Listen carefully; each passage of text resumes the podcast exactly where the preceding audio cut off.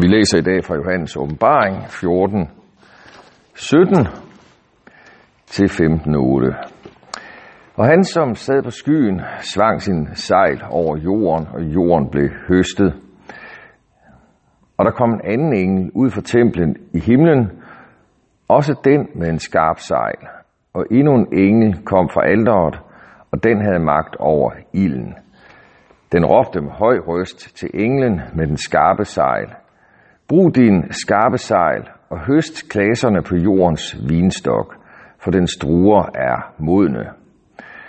Og englen svang sin, sin sejl på jorden og, kastede, og høstede jordens vinstok og hældte druerne i Guds harmes store perse.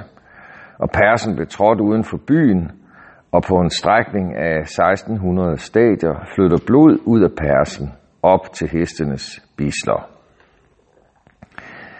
Jeg så et andet stort forunderligt tegn på himlen. Syv engle med de sidste syv plager, for med dem er Guds vrede fuldbyrdet. Og jeg så noget som et glashav, blandet med ild, og jeg så dem, der havde sejret over dyret og dets billede og dets navns tal, stå ved glashavet med Guds harper. Og de synger Guds tjener, Moses' sang og Lammets sang. Store og underfulde er dine gerninger, du Herre Gud almægtige. Retfærdige og sande er dine veje, du folkenes konge. Hvem må ikke frygte dig, Herre, og, og ære dit navn? For du alene er hellig. Alle folkeslag skal komme og tilbede dig, for dine retfærdige domme er blevet åbenbare. Og derefter så jeg templet i himlen, vidnesbyrdets telt blev åbnet. Og ud af templet kom der syv engle med de syv plager, klædt i lysende rent lindetøj og med guldbælter om brystet. Og et af de fire levende væsener gav de syv engle syv guldskåle fyldt med Guds vrede, han som lever i evighedernes evigheder. Og templet fyldtes med røg fra Guds herlighed og magt, så ingen kunne komme ind i templet, før de syv engles syv plager var endt.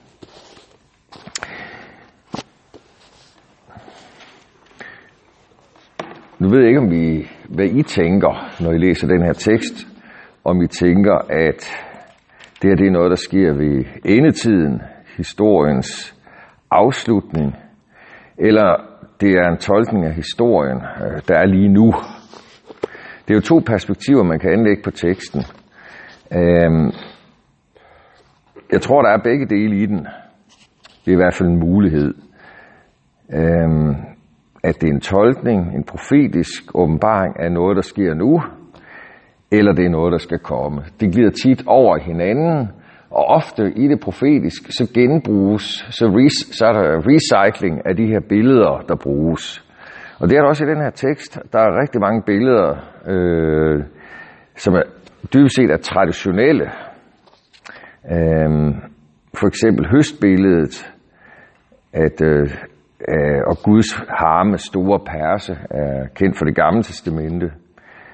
Øh, Moses' sang flettes nu sammen med lammens sang, så den øh, gerning Moses gjorde i historien for, for Guds folk med at udfri Guds folk og sejre over Guds folks fjender, øh, her, fletter, her flettes de to øh, sange sammen. Øh, den gamle og den nye pagt, det er det ene, det er, det er det samme Guds folk. Så det er sådan set kendt stof, at Gud er historiens Gud, og han er, han er den, der handler på underfuld vis i historien.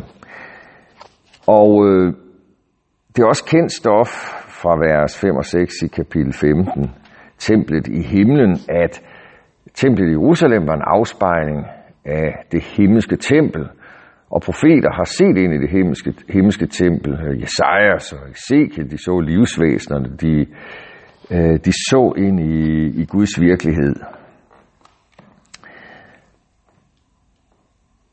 Så det er, det er kendte billeder, øh, Johannes bruger, og det er billeder, som også refererer til noget øh, virkeligt. Det, som øh, kunne godt kunne anfægte os, det er Guds, det er omtalen af Guds vrede, at der skal ske en høst, at jorden skal høstes som en vinstok, og at druerne skal hældes i Guds harme store perse. Øh, I vers 20, også i 15.2, øh, der kommer syv engle ud af det himmelske tempel med de sidste syv plager over jorden, og med dem er Guds fred fuldbyrdet. Og igen, øh, vers 7, et af de fire levende væsener gav de syv engle syv guldskåle fyldt med Guds vrede. Og øh, det er ikke noget, vi taler ret meget om, Guds vrede, øh, i teologien i dag, øh, eller i forkyndelsen, eller i vores forståelse af Gud. At Gud tilpasser sådan humanistiske termer, øh, agnostiske, humanistiske, kulturradikale Gud, som man kan leve med, som man kan trives med. Og øh, jeg tænker, at det, det faktisk er ret væsentligt, at, at den side af Gud øh, er åbenbaret. Og Luther han ville forklare det sådan, at, øh, at Guds frede, det er Guds fremmede gerning. Det er egentlig fremmed for Gud. Han ønsker egentlig ikke at gøre det, men i og med, at han er retfærdig Gud, og i og med kærligheden er lidenskabelig og er baseret på værdier og det hellige og det rene, så kan sand kærlighed ikke være uden vrede. Det hører simpelthen med til kærlighedens sande natur. Det Gud egentlig vil og ønsker for sin skabning, det er at vise og demonstrere sin kærlighed. Og øh, det er spændingen i Guds billede, men det er ikke noget, der skal gøres neurotiske. Fordi Luther han vil sige, at det er Guds fremmede gerning, og så Guds egentlige gerning. Det han helst vil, aller, aller helst vil, det er at vise os noget. Så det er jo kun der, hvor nåden afvises fra vores side, at så bliver vreden fuldbyrdet.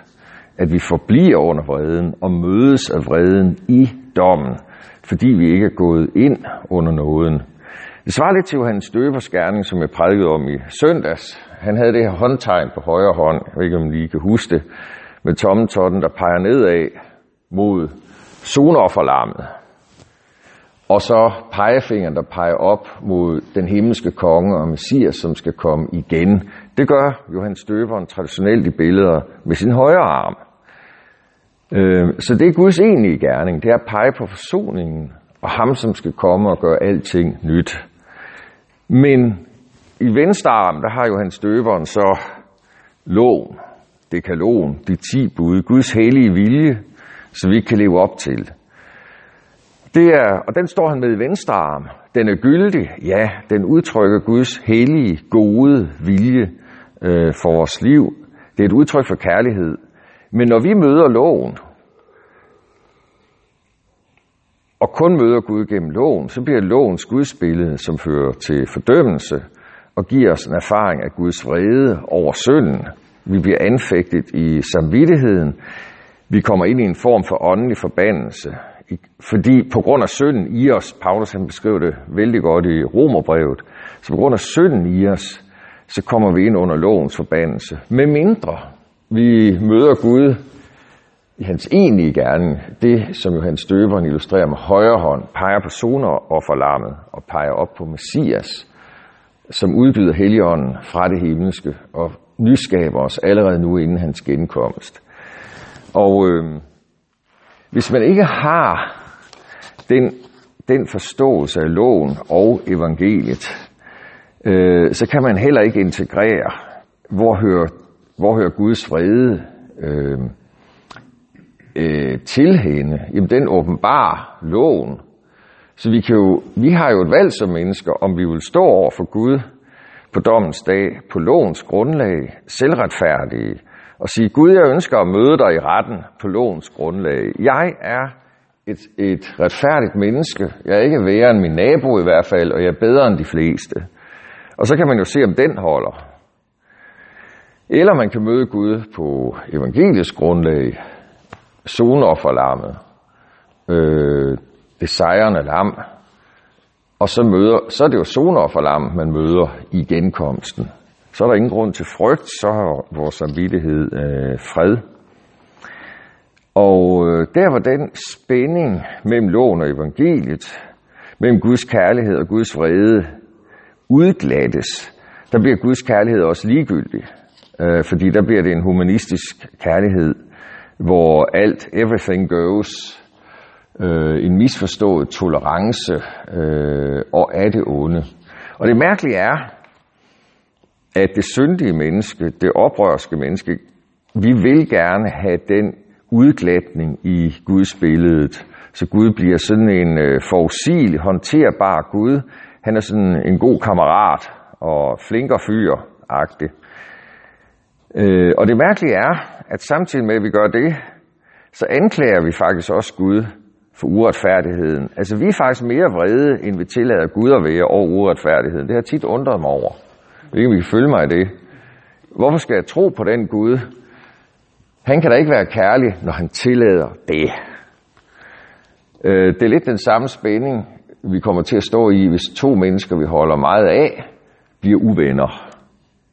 Eller en, vi holder meget af, kommer til at gøre noget ganske forfærdeligt over for et andet menneske, som vi også holder af. Så kommer vi ind i den spænding, som jeg tænker, Gud må stå i, ustandsligt mellem hans kærlighed og hans vrede. Altså vreden, det kender vi godt som mennesker, den vækkes ved uretfærdighed, også hos mennesker, vi elsker. Så hvordan skulle Gud forsone sin, øh, sin vrede og sin kærlighed? Det er udtryk for, for, for det ene, for det samme guddomsvæsen, den samme guddommelige, hellige, rene kærlighed. Både vreden, som er vred over det uretfærdige, men også kærligheden, som forsoner os. Det er jo det, der er suverænt, at Gud er, er har bevist sin kærlighed ved, at han har forsonet os, mens vi stadigvæk var hans fjender. Øhm, og jeg tænker, det skal vi også læse Johannes åbenbaring i. Øh, nu vender jeg lige tilbage til teksten. Den kan læses historisk, og den kan læses øh, om de sidste tider, det vi kan læse katalogiske. Det kan være, at det er dommen over Jerusalem, øh, Guds harme store perse, han taler om.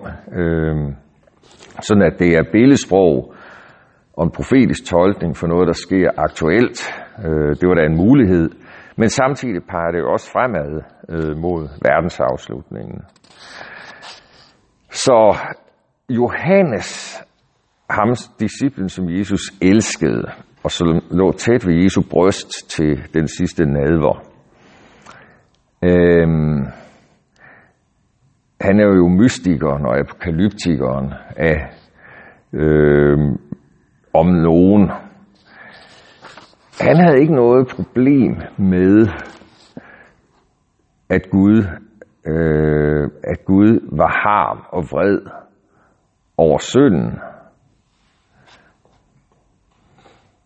Det synes jeg er tankevækkende. Ham, der har lignelsen om vintræet og det nære forhold til Gud, mystikeren, inderligheden.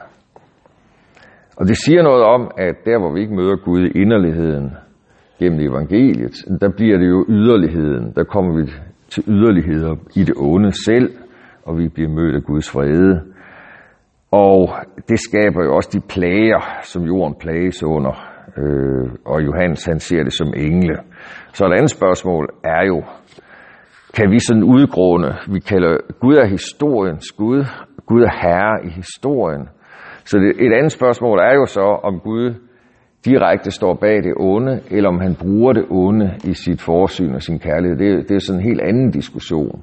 Jeg tænker ikke, at vi sådan kan kigge Gud i kortene, men alligevel får Johannes i en profetisk vision lov til at kigge Gud i kortene, at det, der sker her, er et udtryk for Guds harmes store perse.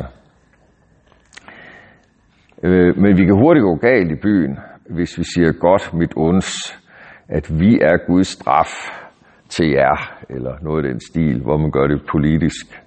Men alligevel er der profeter, der får lov at se, at noget af det, der sker nu, er et udtryk for Guds harme store perse. Ja, lad os bede.